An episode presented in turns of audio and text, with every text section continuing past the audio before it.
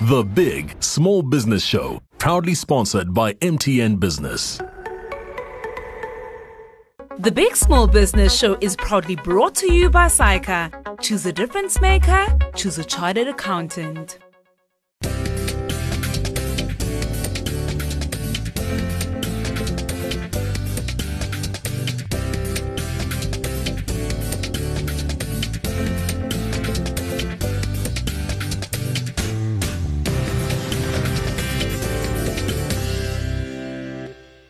Welcome to the Big Small Business Show, the show for all our entrepreneurs out there who are finding the most incredible ways of building businesses. They're finding niches, they're disrupting the market.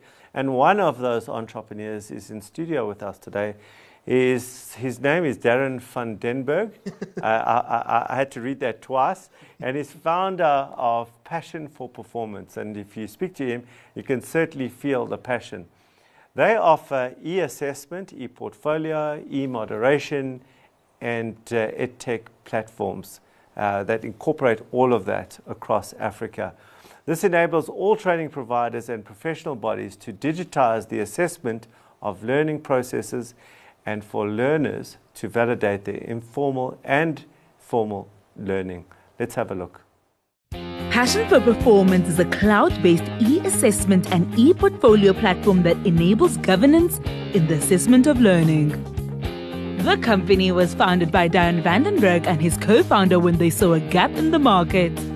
So, what led me to start this business was I was an assessor and I used to have to cart files of portfolios around when I was assessing.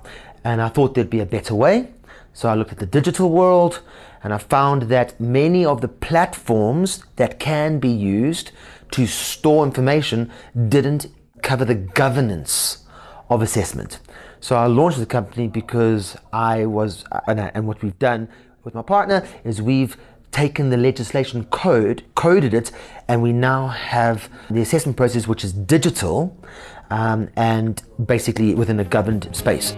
The company has two employees and hires subcontractors. The business made a turnover of over 2 million rands in the last financial year. Darren and his business partner aim at taking their business to the next step.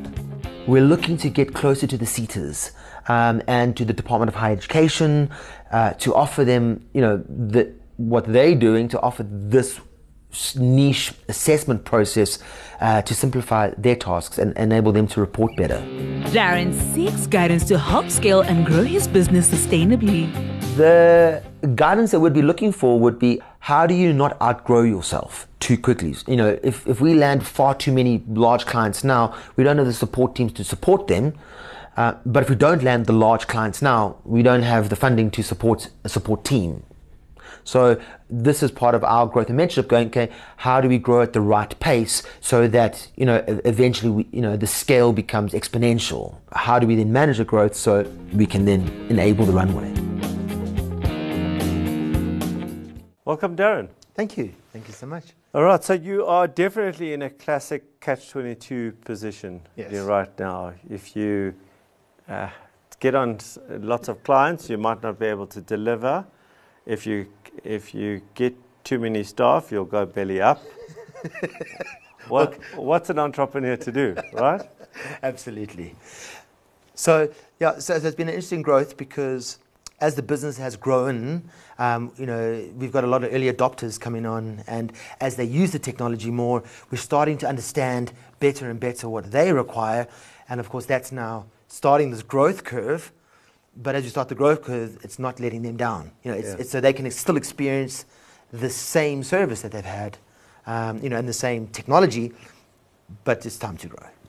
During the uh, break before we started, we were chatting, and you said you're a, a, digital nomad. Yes. Right. So just explain what that is. So I am a tech business. I run online.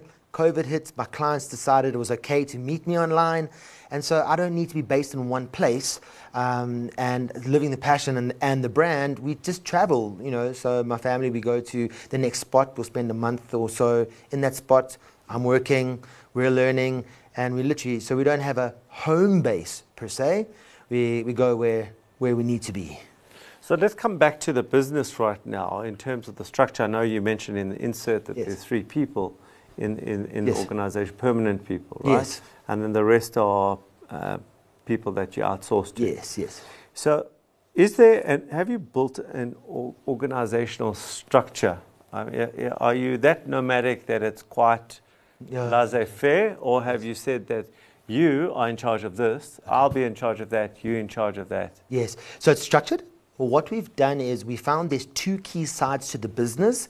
There's the technology and build side, Yeah. and then there's the administration and support side. And we find that they can't be separated from each other. They are incredibly important. So we have teams up in Joburg, um, so based in Joburg, Cape Town, PE, Durban, uh, of people who've used the platform, who understand the learning development landscape, and have worked with me for many years.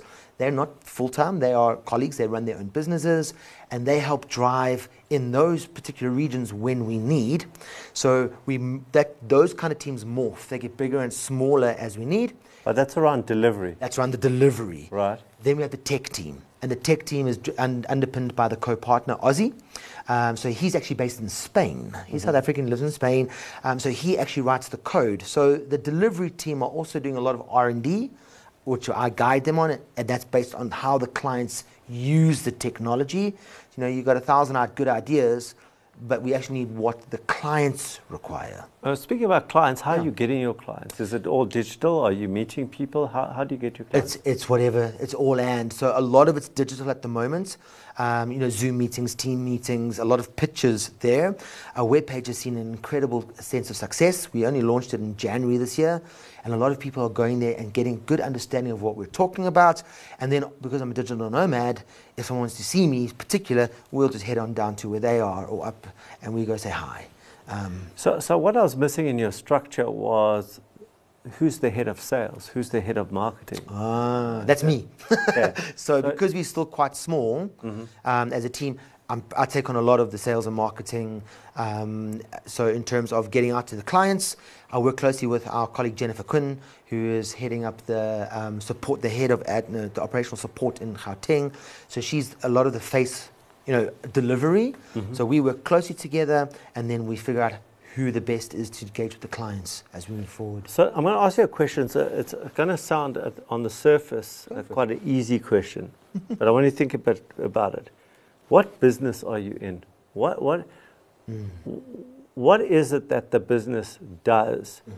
as, as at its core? Yeah. You know, some businesses, and I'm going to lead you a bit. Some Okay. businesses think that there are certain types of businesses, but when you inspect them a little bit more, hmm. they're actually a sales and marketing business mm. that's mm. selling a product, mm. um, and there could be any product in there because the delivery is uh, done by somebody else. So, what business are you in? We are a tech company. So we are a disruptive educational technology company. Yeah. And our business is the assessment of learning.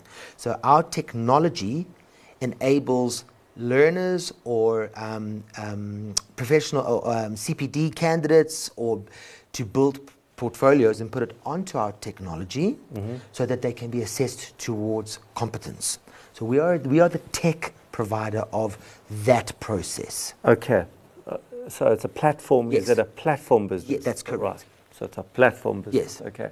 Right. Now that I understand that a bit more, now your clients Yes. are they project based? In other words, do, does somebody is it consumable to, or, or if I take a a subscription based Yes. uh, model, Yes. it's not a I don't use it and then discard of Yes. it. I don't get Yes. my full utility. I keep using it. Yes. So where do, is, is yours a project-based or utility-based or a, an annuity-based business? So, to answer that, um, it, our clients run projects, they also run annuities because they're training providers.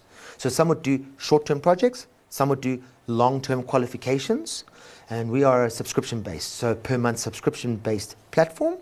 So, our clients would typically use us for the time that they need us, and then and then the, the, um, you know, the subscription comes to an end. We don't tie them into long-term contracts or it's literally for the time they need us. And they only use us when they have learners or clients of their, their own.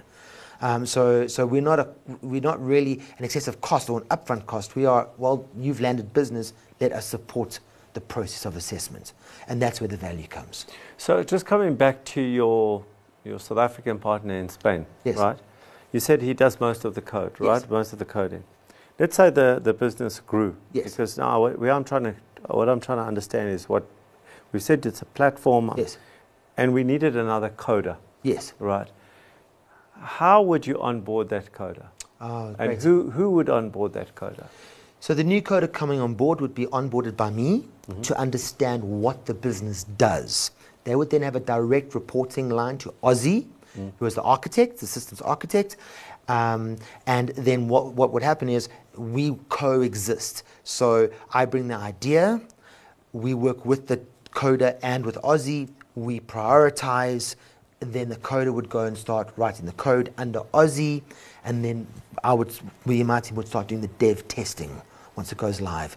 So it's very, it's very important to us that the coder actually sits in South Africa at the moment. We're looking for more of a South African-based um, growth, just because they understand the culture or the cultures within within we work and the nuances are quite important. You know, code doesn't solve everything. Code just shows you how well your plan is designed. Yeah.